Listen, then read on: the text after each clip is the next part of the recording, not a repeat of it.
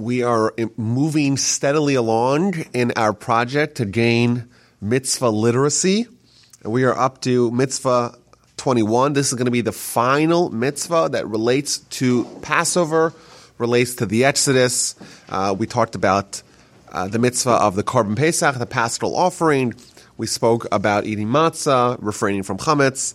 And finally, there is the last mitzvah, mitzvah 21, which is the mitzvah to tell over, to relate the story of the Exodus. Every Pesach, on the eve of Pesach, the 15th of Nisan, every person, together with every family, should praise the Almighty, should thank the Almighty for all the miracles that He did to our nation, to our forefathers at the Exodus when we left Egypt. And this is a mitzvah, as it says in the Torah, you should tell your son at that day. In fact, there's four distinct verses that talk about the communication that should be conveyed from father to son, from parent to child, referencing the four kinds of children. There's the wise son, there's the wicked son, she'eno yodei alishol, uh, the one who doesn't know how to ask, and there is the innocent, the tam. And because it's so important to fulfill this mitzvah, and this mitzvah is dependent upon the nature and the character and the age and the sophistication of this of the child or the recipient, therefore we're told four different times and four different styles of how we're supposed to convey this important message. And of course, today or nowadays we have the Seder and the Haggadah, and that is modeled after fulfilling this mitzvah that at the time that we're eating matzah, and the time that we have the maror, on the time that really we should be celebrating the paschal offering, we fulfill this mitzvah on that day to tell over the story of the Exodus. And again, we see, and we'll get more into this in a little bit, that this episode, this founding episode of our nation is so significant, so critical, so important that there's so many mitzvahs that are going to be related to it to, to just ruminate on the tremendous miracle, one nation that was drawn out of another nation. They might have took us out and avenged the, the, the, the horrific mistreatment that we were subject to. And therefore, we have to tell over the story. And if you have children, you tell it to your children. If you don't have children, you tell it to your spouse. If you don't have a spouse, you tell it to whomever's with you. If you're alone, you tell it to yourself in order to awaken these feelings in your heart so that you should have that appreciation and that love and that touch point with the Exodus every year. Uh, the Rambam, in his laws of chametz and matzah, which are all the laws related to Pesach, he gives us a little survey of this mitzvah. He says, even if someone is a great sage, there's a mitzvah for them to convey the story, the, the episode, to tell the story of the Exodus, and the person who elongates the telling of the story, all the miracles, going through all the details, the more you talk about it, the more you embellish the story, the better. Of course, the Haggadah begins with the episode of the five sages, five of the greatest sages that our nation has known. They are coalesced in the city of Bnei Brak, and they're telling over the story from the night until the day. They don't even realize they've gone through the whole night and it's time to say the Shema and they're just so engrossed in their story. And that, of course, conveys this principle. People that are the greatest sages of their time, amongst them is Rabbi Tarfon, Rabbi Akiva, great titans of their era, great sages who definitely knew this information, still they engaged in the retelling of this episode to each other. And the Rambam explains how you're supposed to go about doing this. Everything has to be tailored around the maturity, the intellect, the capabilities of the child. So he says if the child is young, or the child is not the most not so intelligent, you tell him simply, all of us were slaves in Egypt, just like this maidservant or like this slave. We, we were totally subjugated in Egypt, and on this night, the Almighty redeemed us and brought us to freedom. That's the most basic message you're trying to convey. And you could use tools. You could use, you could point out and say, okay, like try to make the message more alive, more vivid by saying, hey, look, you see this person, they're a slave, or you see, learn about slaves, God forbid, people that were totally subjugated. That's the way we were. And then we became like kings overnight. That's the basic message. Child's a little smarter. You talk about all the miracles and all the details and the ten plagues and all that uh, to be able to maximize his uh, what, whatever he is able to absorb. And then he tells us something that we know very, quite well that we have to do something different on that night. We have to try to evoke a question. We have to get the kids interested and excited because we cannot allow this opportunity to pass by. And therefore, we have the Manishtana, which are the four things that are done so unusually this night, so out of character this night, and all that is there to inspire that the child should ask a question and should be interested and should have their interests piqued. And the Ram adds is that we give out treats like nuts and all those other things, and uh, we uh, arrange the meal in an unusual way, and we steal the matzah from each other, the Afikoman ritual and uh, tradition all these things are just there to inspire the child or the people who are present to be able to ask the question, what is special about this night, and to open up the, the, the discussion for the mitzvah of telling over the Exodus story. Now, the format of the retelling has to follow a certain template. Talmud tells us you have to start with what the shameful parts, and you have to end up with the positive side. Meaning you can't talk about the Exodus and then talk about the slavery. It has to be vice versa. This is like a trope that we see in all good stories that it, you have to have the climax has come at the end the salvation, the hero rescuing the damsel in distress or whatever, it has to be at the end. There has to be a point in time where you're like, oh no, what's going to be? The, the, the hero is in danger. He's threatened. He or she is threatened. Uh, there are, there's a problem. There's the ticking bomb. And then, oh, okay, last second, when the tension was at its peak, the tension is resolved. The Talmud talks about that 2,000 years ago, that you have to follow a certain format Maschil begnus u'mesayim b'shvach. You start with the negative parts. You start with the shame. You start with the uh, the the distress, and you end with the praise. How so? You start You start off with the very earliest parts of our history. Not even with Abraham. Before Abraham, Abraham's father Terach, he was an idolater. That's like the most shameful origin of the story. And then you all end, you end up, okay, well, where are we now? Now the Almighty saved us from Egypt. Not only we're not idolaters anymore, but the Almighty actually extracted us from amidst another nation and took us for himself as his nation. We're the chosen nation, so to speak, by God. We've had that tremendous turnaround at the Exodus. That's kind of the big, big, big picture. But even within Egypt, we start with Avadim Hayinu, our, our, we were slaves and the Almighty saved us. The Rambam also reminds us that there are three things that are necessary for us to fulfill the mitzvah. There's three things that we have to say on this night, that we have to invoke on this night, that we cannot skip over. If we do that, we have not fulfilled the mitzvah. What are that? Pesach, Matzah, and Maror.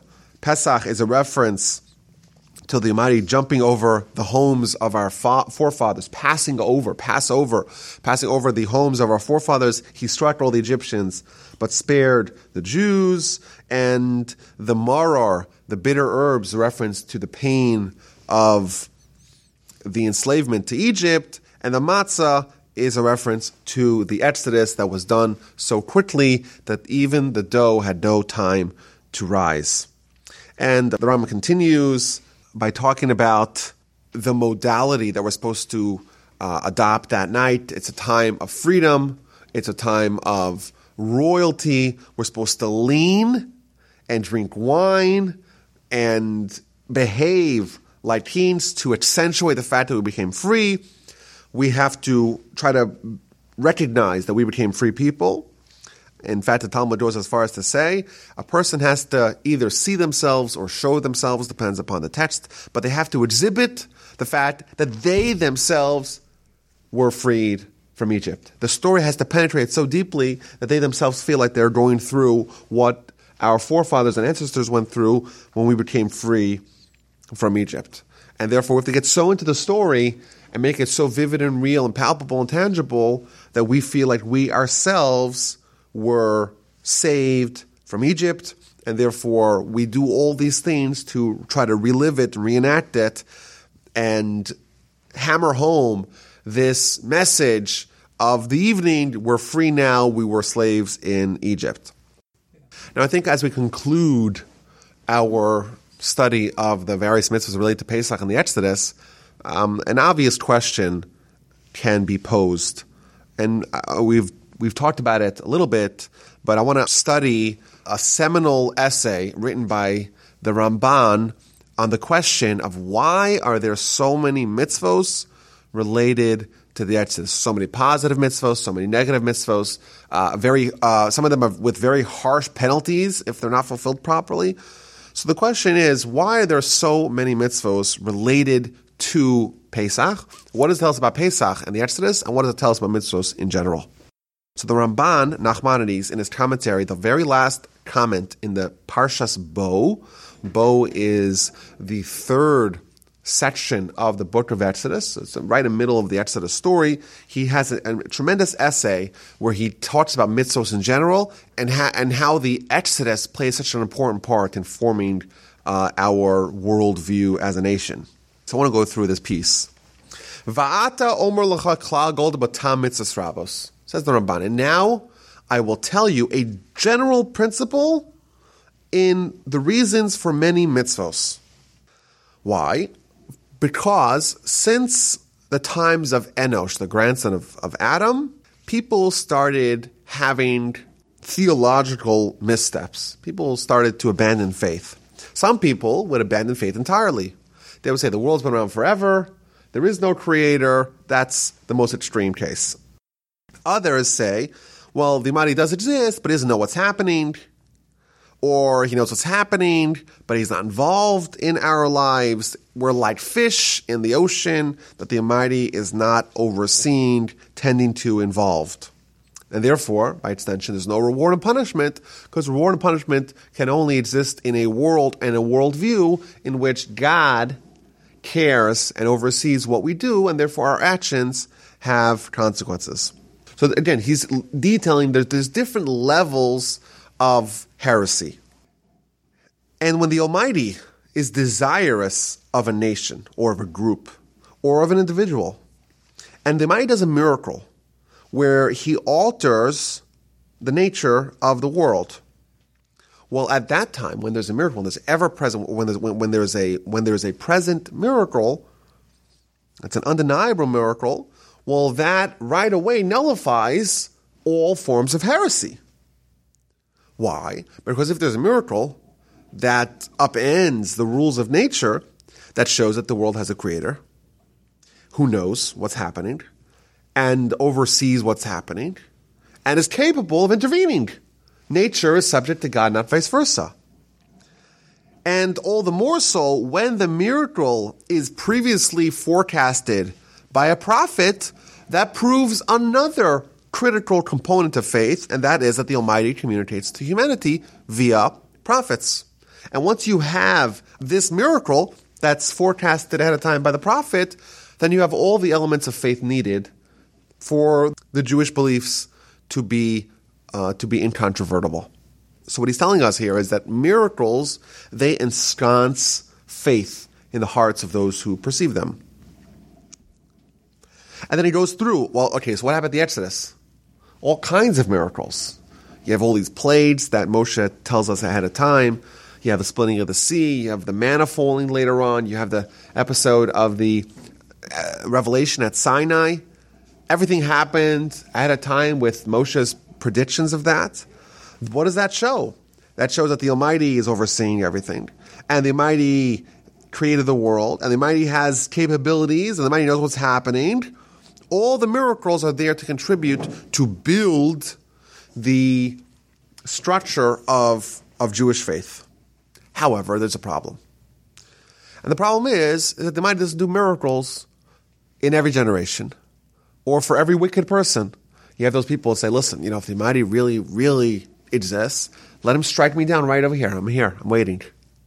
That's what people may say. But the Almighty doesn't work like that. Doesn't dispense miracles on demand. The Almighty does not do miracles in every generation to the eyes of every wicked person or every heretic. So we have miracles. We have miracles that happened in the past, but we don't have miracles right now, or at least what he calls overt miracles. Therefore, the Almighty instructed us that we should always make a reminder, a remembrance to the miracles that our eyes saw. And we should trans- transmit these matters to our children, and our children to their children, and their children to the final generation. Meaning that the Exodus and all its concomitant miracles, that's really not just the founding event because now we're a nation distinct from the Egyptians, but that's actually building the faith profile of the Jewish people. It is creating the principles of faith in the minds of the Jewish people. And that's important because that's the foundation of the religion. But 2018, we don't have those same level of overt miracles. Well, how are we going to maintain the faith today? How are we going to not slip into the ways of heresy? That's why, says the Ramban, we have so many mitzvahs that are there to kind of continue the flame and the inspiration and the lessons of the Exodus from the original generation in which it happened onwards to the end of time. It's not going to happen every generation, and therefore, the only way for us to ensure that our faith is uh, able to withstand the throes of heresy is if we perpetuate that amazing miracle or the, the amazing set of miracles to every generation. And therefore, the Torah is very stringent about not eating chametz for the duration of Pesach and not to abandon or to withhold from the paschal offering, and therefore the miracles are so important. We have to always put these signposts all across our life, these markers, these reminders to remind us. We put them on the door, and we put them in our tefillin, we wrap them next to our heart, and put them next to our head. And we have all the festivals that are a Zecher Latzias Mitzrayim, Sukkot, and then six months later we have Pesach, and then Shavuos, and all the holidays. Zecher Latzias Mitzrayim, even Shabbos we invoke the, the Zecher Latzias Mitzrayim as a remembrance for the Exodus from Egypt. And there's a mitzvah to not, as the verse tells us, that Laman Tistor Seis you should remember the Exodus from Egypt all the days of your life, never forget it tell over the story, perpetuate the story, not forget the miracles, and not for, and not lose out on those important lessons related to our faith. And therefore, says the Ramban, there's so many mitzvahs that remind us of the Exodus, and in every generation we could have testimony of this ongoing tradition and transmission of the miracles, and they're never forgotten, and there's never going to be an opening for the heretic to question or to disprove the, the existence and the of the proper faith of the Almighty. You buy one mezuzah, says the Ramban. You buy one mezuzah, it costs you one gold coin. You put it on your door, and you think about what it's implying. You're already admitting in the fact that the world exists because of God, and the Almighty knows what's happening. The Almighty oversees everything, and you are also testifying that you are believing in the uh, principle of prophecy essentially, says the Ramban, you're believing in every corner of Torah. And then the Ramban extends this principle. The Mishnah tells us that you should be careful with every minor mitzvah as you are a major mitzvah, because all of them are beloved before God. Because in essence, every mitzvah that a person does, they are acknowledging the existence of their God and the intention behind every mitzvah is that we should believe in our Creator and we should appreciate, we should thank Him that He created us. That's why we exist. That's why the world was created, because there's no other reason that we have for the phenomenon that the Almighty created the world and the God on high is only desirous on the people below. The only thing He wants is solely that we should know and we should acknowledge and we should appreciate our God who created us. That's why we do all the mitzvahs. And all that gets its start at the Exodus. So this is a very compelling essay here by the Ramban. He's telling us a few things. Generally, what's the point of, of a mitzvah? The point is for, for us to connect us to God and to remind us of the existence of God. And we're put in a world where the Almighty is obscured. where it's possible to deny it. And the mitzvahs are like these signposts along the highway of life, making sure that we never forget the most important thing. That's uh, that's number one. It's like those those kids, God forbid, you know, who need to have like an insulin shot or something like that. They put like a sticker on their shirt when the first day they go to school. Like, don't forget, like this is so important. And the parent calls in, calls up at ten o'clock. Did you do it? Did you do it? You know, it's, it's the, the most important thing, and therefore you have to have constant reminders. You cannot you cannot have any complacency. You cannot take the foot off the gas. The second you do that, right away you're going to be whisked into a world where that is forgotten. All that really stems from what we study, from what we learned at the Exodus, and therefore there's all these mitzvos that are there to remind us of that fact, to remember those miracles, to remember the tremendous lessons of faith that were learned at the Exodus and that are perpetuated year after year, day after day, mitzvah after mitzvah.